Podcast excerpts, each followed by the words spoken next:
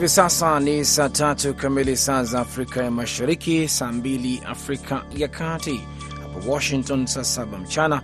Zifuatazo habari za dunia, msomaji wako Sandei Shomari. Ukraine imesema hii leo Jumanne kwamba jeshi la Rusia lilishambulia usiku kucha kwa ndege zisizo na rubani 35 na makombora mawili yakilenga mikoa mbalimbali nchini humo. Jeshi la anga la Ukraine limesema ulinzi wa anga uliharibu ndege 15 kati ya hizo, ikiwa ni pamoja na kuingilia kati katika mikoa ya Mykolaiv, Sumi, Cherkasy, Dnipropetrovsk, Kharkiv, Kherson na Kiev. Jeshi la anga lilisema sehemu ya shambulio la Rusia lililenga kushambulia miundombinu ya sekta ya mafuta na nishati. Rusia ilisema Jumatatu kwamba ulinzi wake wa anga ulizuia mashambulizi ya ndege 21 za Ukraine. Rais wa Kenya William Ruto aliambia shirika la habari la Reuters hii leo Jumanne kwamba Kenya itaendelea na mpango wake kuongoza operesheni ya ulinzi ya Umoja wa Mataifa huko Haiti licha ya mahakama ya Nairobi wiki iliyopita kuzuia kupelekwa kwa polisi wa nchi hiyo. Kikosi hicho cha kimataifa kinalenga kukabiliana na ghasia zilizokithiri za magenge ya wahalifu katika taifa hilo la Caribbean ambazo zimesababisha vifo vya takriban watu elfu tano mwaka jana na inatarajiwa kufadhiliwa na Marekani. Ujumbe huo ulitiliwa shaka baada ya mahakama ya Kenya kutoa uamuzi kwamba itakuwa kinyume cha katiba kupeleka polisi nje ya nchi isipokuwa tu kama kungekuwa na makubaliano kati ya nchi mbili ili kubadilishana polisi kwa namna hiyo. Ruto alisema Haiti iliomba msaada miezi kadhaa iliyopita na ilitarajia ombi litakubaliwa hivi karibuni, ambalo litakidhi matakwa ya mahakama. Endelea kusikiliza habari za dunia kutoka idhaa ya Kiswahili ya Sauti Amerika, VOA, ikitangaza kutoka Washington DC. Ripoti ya mtazamo wa rushwa nchini Afrika Kusini imeshuka chini sana katika kipindi cha miaka kumi na miwili na ilikuwa chini ya wastani wa kimataifa. Shirika la kimataifa la kufuatilia rushwa la Transparency International lilisema leo Jumanne. Tangu Corruption Watch waanze kufuatilia maendeleo yake katika takwimu miaka kumi na mbili iliyopita, Afrika Kusini haijawahi kupata alama za chini kama 41 hadi sasa. Taasisi hiyo ambayo ni kitengo cha eneo hilo cha taasisi ya Transparency International kilisema, huku uchaguzi mkuu ukikaribia mwaka huu, taswira ya taifa hilo la Afrika Kusini limetiwa doa na rekodi mbaya ya kiuchumi na madai ya ufisadi na kupeana madaraka kirafiki. Mwendesha mashtaka mahakama ya kimataifa ya uhalifu ICC aliliambia baraza la usalama la Umoja wa Mataifa siku ya Jumatatu ugunduzi wake wa wazi ni kwamba kuna sababu za kuamini kwamba vikosi vya jeshi la Sudan na wapinzani wa kijeshi wanafanya uhalifu katika mkoa wa Darfur Magharibi katika mzozo wa sasa wa nchi hiyo.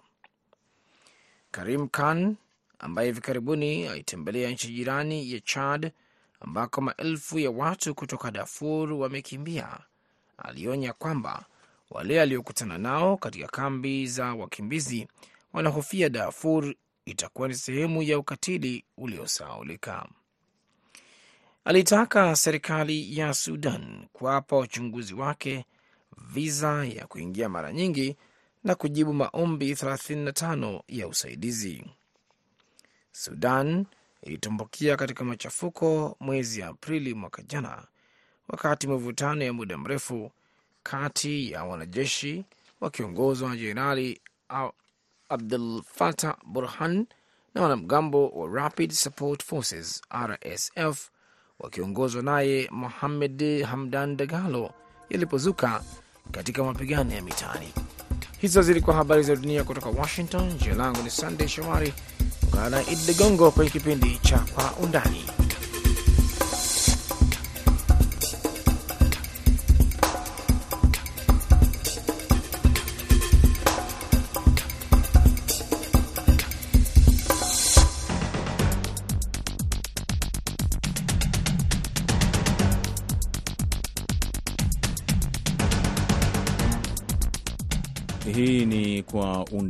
Kutoka idhaa ya Kiswahili ya Sauti ya Amerika.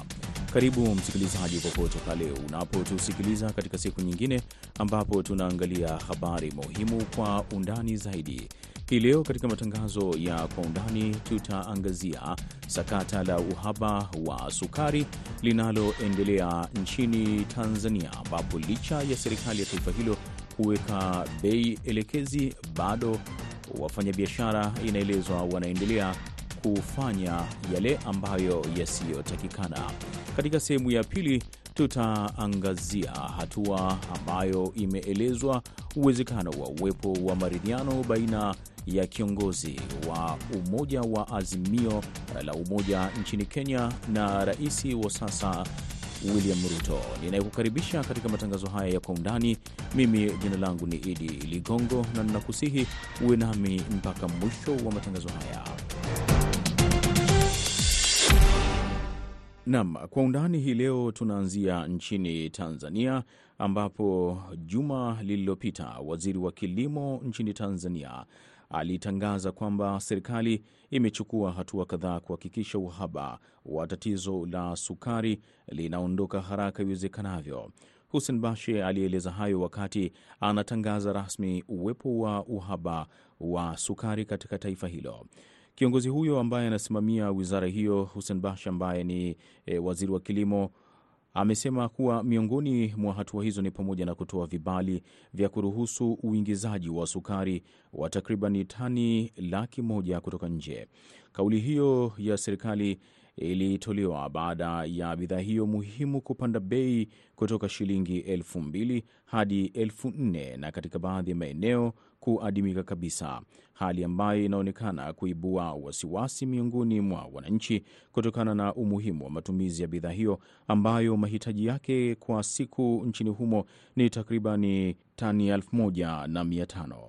Waziri Bashe alisema haya wakati anatangaza tatizo la uhaba wa sukari. Ndugu zangu wa Tanzania, nataka nitumie nafasi hii kuendelea kuwashukuru kwa, kwa support na jitihada ambazo tunafanya katika nchi yetu katika kujenga taifa letu. Mwaka huu taifa letu limekumbwa na uwepo wa mvua nyingi sana ambazo zinaweza zikaathiri shughuli zetu za uzalishaji. Kama mnavyofahamu, Wizara ya Kilimo ina jukumu la usimamizi wa sekta ndogo ya sukari katika nchi yetu. Uzalishaji wetu wa sukari katika taifa kwa kipindi cha miaka mitatu uliendelea kuongezeka kiasi kwamba sugar gap katika nchi yetu mwaka jana ilishuka mpaka kufika wastani wa tani elfu thelathini na mwaka huu tulitaraji kwamba tungeweza kumaliza kabisa gap ya sukari katika taifa letu, kwa maana ya kwamba ya msimu wa uzalishaji kufikia April mwakani, mwaka huu tungeweza kuwa tumefika kiwango cha tani zaidi ya laki tano. Mwaka huu tumepata shock ambayo imetokana na uzalishaji wa viwandani kushuka. Kutokana na hayo, serikali ya Tanzania iliona moja ya suluhisho ni kuweka bei elekezi, ambapo serikali ikatangaza bei hiyo ya uuzaji wa sukari kwa rejareja na jumla nchini humo isiyozidi shilingi elfu tatu kwa kilo. Baadhi ya wafanyabiashara wenyewe walidai kwamba bei hiyo haiendani na bei ya kununua, hivyo itawanyonya kibiashara. Bei hiyo inatangazwa baada ya kupita siku chache tangu waziri wa kilimo Hussein Bashe kuahidi kuwa kuanzia Februari ya mwaka huu bei hiyo itaimarika. Tangazo lililotolewa Januari 23, 2024 na mkurugenzi wa bodi ya sukari Tanzania Profesa Kenneth Bengesi limesema bei hiyo isiyozidi elfu tatu na mia mbili kwa kilo ilianza kutumika uh, juma lililopita ambapo inaelezwa kwamba itaenda mpaka itakapofika Juni 30, 2024, lakini hayo yameonekana kuwa ni tofauti. Kabla ya kuangalia changamoto ambazo zimejitokeza hapa, tunaye mchambuzi wa masuala haya ambaye vilevile ni mdau wa sukari na kilimo nchini Tanzania, Gabriel Mwang'onda. Gabriel, hebu tueleze tatizo hili linatokea wapi kwa kuanza? Tulivyoelezwa na Mheshimiwa Waziri husika wa sekta ya kilimo ni kwamba na wataalamu wa kilimo cha miwa ambao wanatengenezea sukari, ni kwamba ni kweli kuna mvua nyingi Tanzania zimekuwa zikinyesha kwa wingi sana. Kwa hiyo kiwango cha maji yaliyokuwa yanahitajika kutengeneza eh, kusababisha miwa ile inayotengeneza sukari ipate kawa kimezidi, kwa hiyo sukari inakuwa haina viwango vile vinavyohitajika na miwa mingi inakuwa kama ni reject, kwa maana ya kwamba haihitajiki kutengenezea sukari e, kitu ambacho kimesababisha baadhi ya viwanda vifungwe, vingine vifanye kazi chini ya e, viwango ambavyo vinatakiwa vifanye kazi. Kwa hiyo e, uzalishaji wa sukari umepungua sana sana sana sana hapa nchini e, tangu mvua hizi zianze kunyesha, na hicho ndo chanzo kikubwa sana cha uhaba wa sukari nchini Tanzania. Kutokana na hayo ambayo yanaendelea hivi sasa nchini Tanzania, gazeti la Mwananchi kupitia mtandao wake, kutokana na habari ambayo imeandika ya kiuchunguzi iliyokuwa na kichwa cha habari kikisema sukari yauzwa kama bangi mitaani, ilieleza bayana kwamba bidhaa hiyo imeanza kuuzwa kwa mfano wa biashara haramu katika maeneo mbalimbali nchini Tanzania, ikiwa ni siku ya saba tangu serikali ilipotangaza bei elekezi ya bidhaa hiyo. Waandishi wa Mwananchi walibaini baadhi ya maduka kuudha bidhaa hiyo kati ya shilingi za Kitanzania elfu nne hadi elfu tano kwa kilo kwa wateja wanaowafahamu, na endapo hujulikani utaambiwa sukari hakuna, kwa kuhofia maafisa wa serikali wanaoendelea na msako kwa maduka yasiyozingatia bei elekezi ya shilingi elfu mbili na mia saba hadi elfu tatu na mia mbili ikiwa ni kikomo.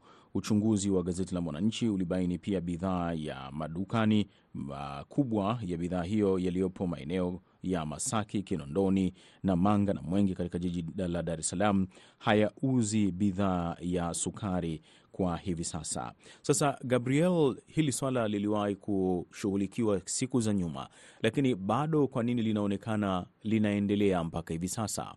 Naam, uh, Tanzania kwa kipindi cha nyuma ilikuwa ina u, ina upungufu mkubwa sana wa sukari, kwa maana ya kwamba sukari iliyokuwa inatengenezwa Tanzania ilikuwa inatengenezwa na viwanda visivyozidi vitatu kama sio vinne, kwa sababu kulikuwa na kiwanda cha Kagera, Mtibwa, eh, kuna viwanda vya Kilombero na vile vya uh, Moshi kule. Lakini kwa sasa ninavyoongea na wewe, kuna juhudi binafsi zilifanyika na serikali iliyopita ya Mheshimiwa Magufuli. Eh, nakumbuka eh, tajiri Bakresa alipewa kiwanja pale Bagamoyo aweke plant. Kwa kukatengenezwa kiwanda kikubwa sana pale mahali. Sasa hivi ninavyoongea na wewe, kuna kiwanda kinatengenezwa tena uh, Kigoma Kasulu kule kingine kipya na kuongelesha viwanda vipya kati ya mwaka elfu mbili na kumi na tisa mpaka sasa. Kingine ni expansion, wanaongeza kiwanda cha Kilombero na pesa zinazowekeza ni nyingi sana. Hivi vyote ni si chini ya dola milioni mia nne. Ukienda Rufiji kuna kiwanda kingine cha huyu mtu mwenye Lake Oil ameweka kiwanda kipya tena cha sukari. Kwa hiyo ukiangalia kwa ujumla viwanda vilivyoongezeka tangu mwaka elfu mbili na kumi na tisa mpaka leo, viwanda takriban vinne, kwa maana ya kwamba kwa mfano viwanda vyote vikitengeneza sukari kama inavyotakikana tutakuwa tumemaliza upungufu wa sukari kwa kiwango kikubwa sana. Nadhani zitakuwa zimebaki takriban tani elfu arobaini tu ambazo zitakuwa ndo zimebakia eh, kwa kuweza kujitosheleza ndani. Kwa hiyo kwa sukari za majumbani za kawaida tutakuwa tumejitosheleza, kutakuwa kuna bado uhaba wa sukari zinazohitajika viwandani. Kwa hiyo ukisema kwamba hapo nyuma solution ilitoke, ilipatikana E, sababu kubwa ni hiyo kwamba juhudi ziliwekwa na hivi viwanda vipya kama cha Bagamoyo cha Mheshimiwa Bakresa tayari kina kinasambaza sukari zake mitaani. Viwanda vipya vingine vya Mbigili vile uliona NSSF Mheshimiwa Magufuli alilazimisha vi, vi, vijengwe, tayari vishaanza kujengwa. Kwa hiyo kiukweli, ukiangalia Afrika Mashariki, nchi ambazo zitakuwa zinajitosheleza kwa uzalishaji wa sukari, Tanzania itakuwa ni e, mwekezaji mkubwa sana. So hili swala ni la mpito tu, ambalo sasa lawama zingetakiwa kuwekwa, kwa maana ya kwamba TMA iliweza kutabiri uwepo wa mvua zilizo juu ya kiwango. Kwa hiyo tungeweza kujua mapema na labda vibali vya kuingiza sukari nchini vingetolewa mapema zaidi, na labda uhaba usingekuwepo kama hivi ulivyo hivi sasa. Hatua ya uhaba wa sukari imewafanya wananchi kwenye mikoa minane ambayo gazeti la Mwananchi ilifanya uchunguzi e, ni kuendelea na maumivu ya bei pamoja na uhaba wa bidhaa hiyo, licha ya waziri wa kilimo Hussein Bashe kuwaonya wafanyabiashara wanaokiuka agizo hilo lililotakiwa kuanza kutumika Januari 23, 2024 kabla ya kufikia ukomo Juni 30 mwakani. Baadhi ya wafanyabiashara wameishauri kutazama kiini cha sakata hilo kwa umakini na kutoa msimamo mkali bila ya kuathiri upande wowote kwa wananchi wa kawaida pamoja na masilahi ya wafanya biashara. Katibu mkuu wa wizara ya kilimo Gerard Mweli aliliambia gazeti la Mwananchi kwamba bado ukaguzi unaendelea katika mikoa yote kuhakikisha inadhibiti wafanyabiashara wanaouza kinyume na bei elekezi ya serikali. Gabriel anaeleza kile anachoona kama ni suluhisho la kudumu la tatizo hili nchini Tanzania.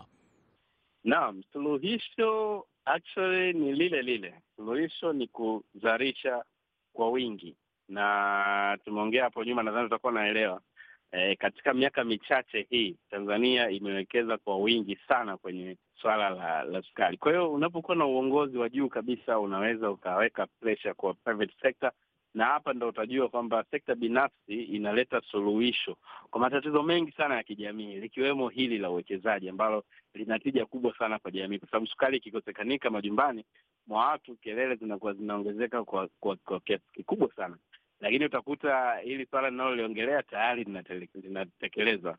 E, kuna viwanda vipya kabisa ambavyo haviwahi kuwepo ukienda nyuma mwaka elfu mbili na kumi na tisa. E, nimekutajia kiwanda cha Bagamoyo. Kuna kiwanja kiwanda kingine kipya kinakuja kiko Rufiji pale baada ya lile uh, Stiegler's Gorge, bwawa la Mwalimu Nyerere kuna viwanda vipya vinaanzishwa Kasulu pale vipya kabisa ambavyo havikuwahi kuwepo hapo nyuma. Ukienda Kilombero kuna expansion ambayo nimekwambia inagharimu zaidi ya dola milioni mia nne.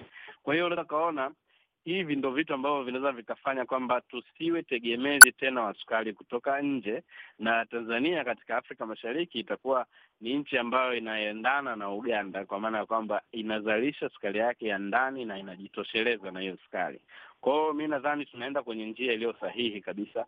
Ni hali ya hewa tu imesababisha uh, haya mambo yatokee na uhaba huu utokee, lakini endapo huu uhaba usingetokea ndani ya miaka hii inayokuja kwa maana ya elfu mbili na ishirini na tano viwanda vyote vilivyokutajia vilikuwa vimesha plani kwamba vianze uzalishaji. Kwa hiyo e, na usisahau kuna viwanda vipya tena vya Mbigili vile vya serikali kwa maana ya Morogoro hapo kuna viwanda vimeanzishwa na serikali ya awamu ya tano ya Magufuli. Kwa hiyo eh, uhaba utapungua kwa kuzalisha zaidi, na nafurahi kuona eh, watu waliamka, wawekezaji na presha iliwekwa na vivutio vikawekwa na wakapata appetite, wameweza kuwekeza hilo eneo kwao, na isii tu serikali ya sasa isiache kuchagiza, kwa sababu hapo tutakuwa tumesolve tatizo moja tu la sukari ya majumbani. Bado kuna sukari ya viwandani, tunaagiza sukari ya viwandani kwa asilimia mia moja.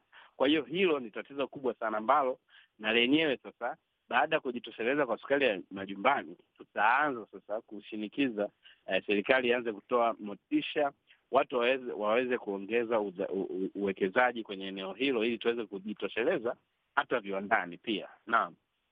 Kwa mujibu wa uchunguzi wa gazeti la Mwananchi, kwa mikoa ya kanda ya kati bei ya sukari imekuwa ni shilingi 2800 hadi 3000 kwa kilo. E, bado wakazi wa Dodoma wananunua kwa wastani wa 4200. Kanda hiyo inahusisha mikoa ya Dodoma, Singida na Tabora. Uh, katika hali ambayo imetishia katika mkoa wa Mbeya, bei ya sukari kwa mjini inauzwa kwa wastani wa shilingi elfu nne na vijijini elfu nne na mia tano huku wafanyabiashara wa rejareja wakidai bei hiyo kuathiriwa na bei wanayochukuliwa katika duka la jumla. Basi hayo ndiyo ambayo yanaendelea nchini Tanzania kuhusiana na sukari. Asante sana Gabriel Mwang'onda kwa kuzungumza nasi e, katika matangazo haya ya kwa undani, na hapa tunakamilisha sehemu hii ya kwanza. Tutakaporejea tutaingia katika sehemu ya pili ya matangazo ya kwa undani.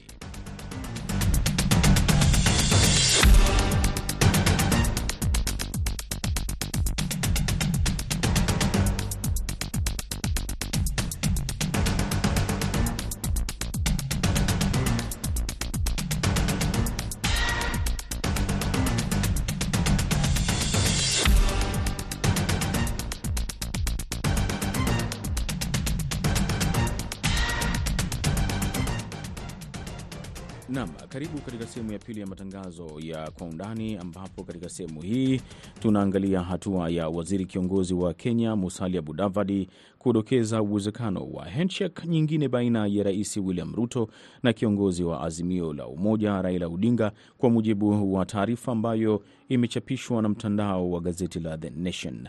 Akiongea Jumapili katika eneo ambalo bwana Raila Odinga ana wafuasi wengi la Bondo, Mudavadi alisema kwamba kuna jambo muhimu linaloendelea ambalo litawafurahisha na kunufaisha watu wa Bondo.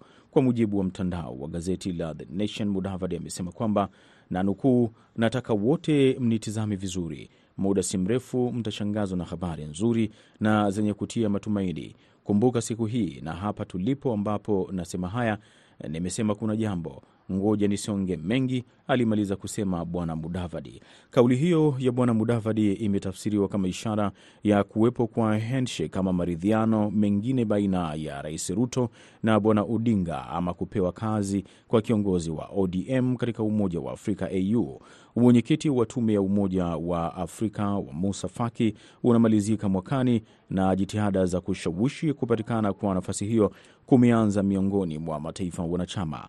Bwana Odinga amekuwa mpinzani mkubwa wa rais Ruto toka alipomshinda katika uchaguzi uliopita. Bwana Odinga alitangaza kwamba uchaguzi uliomweka Ruto madarakani haukuwa wa haki kwa kuwa kulikuwa na uwizi wa kura. Mara kwa mara Bwana Odinga amekuwa katika mstari wa mbele kumkosoa rais Ruto na kuwaeleza wafuasi wake kwamba waandamane. Mtu yeyote yule anaweza kuwa na ukakasi wa endapo kweli mwafaka unawezekana kupatikana baina ya viongozi hao wawili.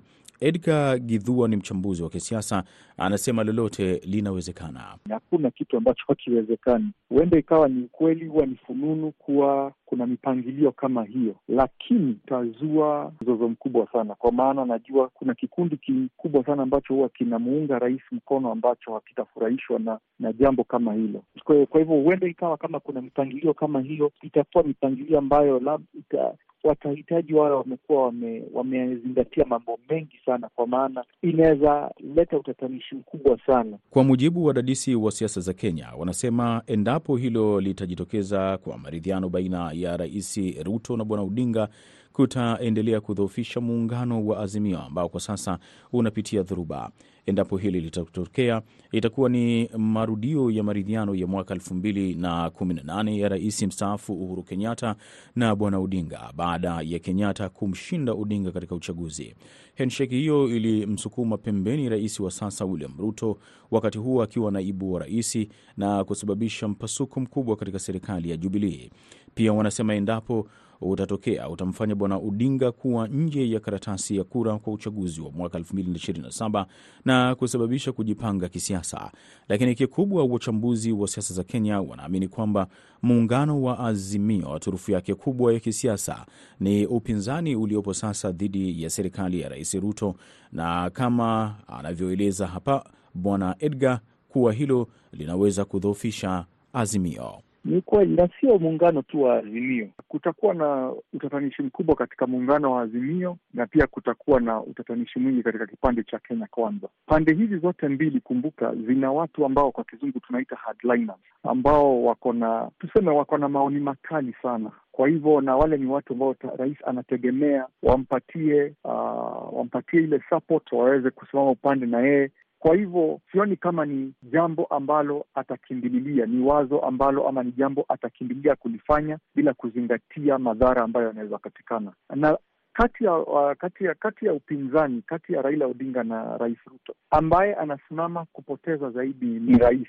hata sio Raila, kwa maana Raila tayari yuko upande wa upinzani, hayuko serikalini kule, hata hata hatafikiria mengi, lakini rais kwa sababu yuko katika serikali, anahitaji watu wasimame na yeye ni jambo ambalo hawezi likimbililia bila kulizingatia kwa makini sana, na bila kuongelesha watu wake, wafuasi wake, na haswa wale wafuasi ambao wana nguvu, wana wamemsaidia, wamemshikilia katika eh, safari yake ya siasa. Sidhani ni jambo watakimbilia kulifanya bila kuzingatia maoni yao. Rais mstaafu Uhuru Kenyatta na Rais Ruto kwa muda mrefu wamekuwa katika mvutano wa kisiasa baada ya maridhiano ya elfu mbili na kumi na nane na bwana Odinga. Katika uchaguzi uliopita, ilionekana nguvu ya Odinga pia ilichangiwa na ushirika wake na rais mstaafu Uhuru Kenyatta.